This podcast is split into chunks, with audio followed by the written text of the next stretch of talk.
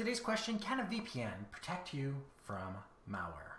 I'm Steve, this is TQA Weekly. This is in response to a question on my YouTube channel where the person accidentally clicked on a link and is wondering if they would be secure or not because they were using a VPN. You will learn how I actually answer that question by following along. So, what is a VPN?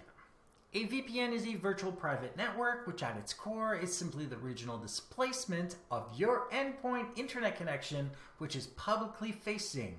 And that means your IP address that you have at, in this scenario will be one that is in that VPN's ISP endpoint and not your local ISP endpoint. Meaning that location wise, you're no longer in the same place. This introduces latency, but it actually increases privacy for a lot of people. The second detail for a VPN to work properly, it has to be within an encrypted tunnel, meaning that all the content inside of this tunnel is invisible to all ISPs, routers, and servers around. That is it. Until it hits that VPN's endpoint where it finally ends up on the public internet. And that means that nobody can see what's inside of it. Nobody can scan it, not your ISP, nobody else. That's basically how it goes down. It's encrypted, it is invisible. A VPN itself does not have access to the contents of encrypted packets. It at best has access to the contents of plain text packets, which, with the way everything is going, is becoming more and more rare meaning that it has less and less access to that kind of information. It will still know where it came from and where it's going and when this packet was basically being sent and delivered, but besides that, it doesn't have that much more information. There's metadata, but the metadata does not include the packet information that is stored.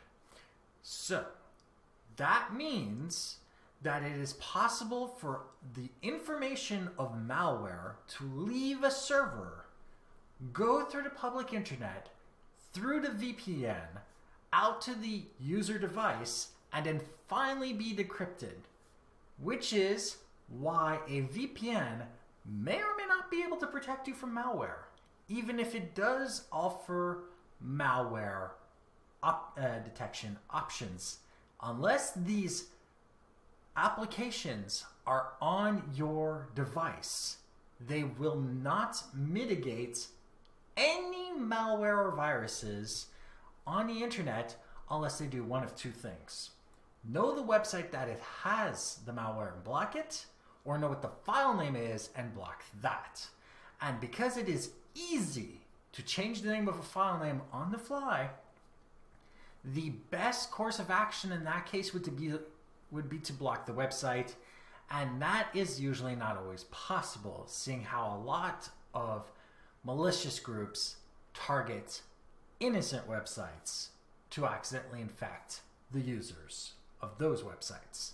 Which means that at the end of the day, you do need malware detection software on your computers.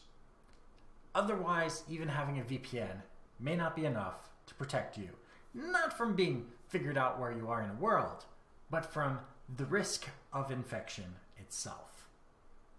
I hope that answers your question. So like this episode if you like it, dislike it if you didn't, share with those that you think can benefit from this, and don't forget to subscribe. And if you have any questions, comments, suggestions for topics, email me at ask at tqaweekly.com or go to my website, tqaweekly.com, where you can see the show notes on this episode, past others, find other ways of subscribing, and of course, use the contact form to email me directly. And if you want to see me play video games, go to twitch.tv slash zaxis1981 where I play every Friday, Saturday, and Sunday. Thank you for watching, and goodbye.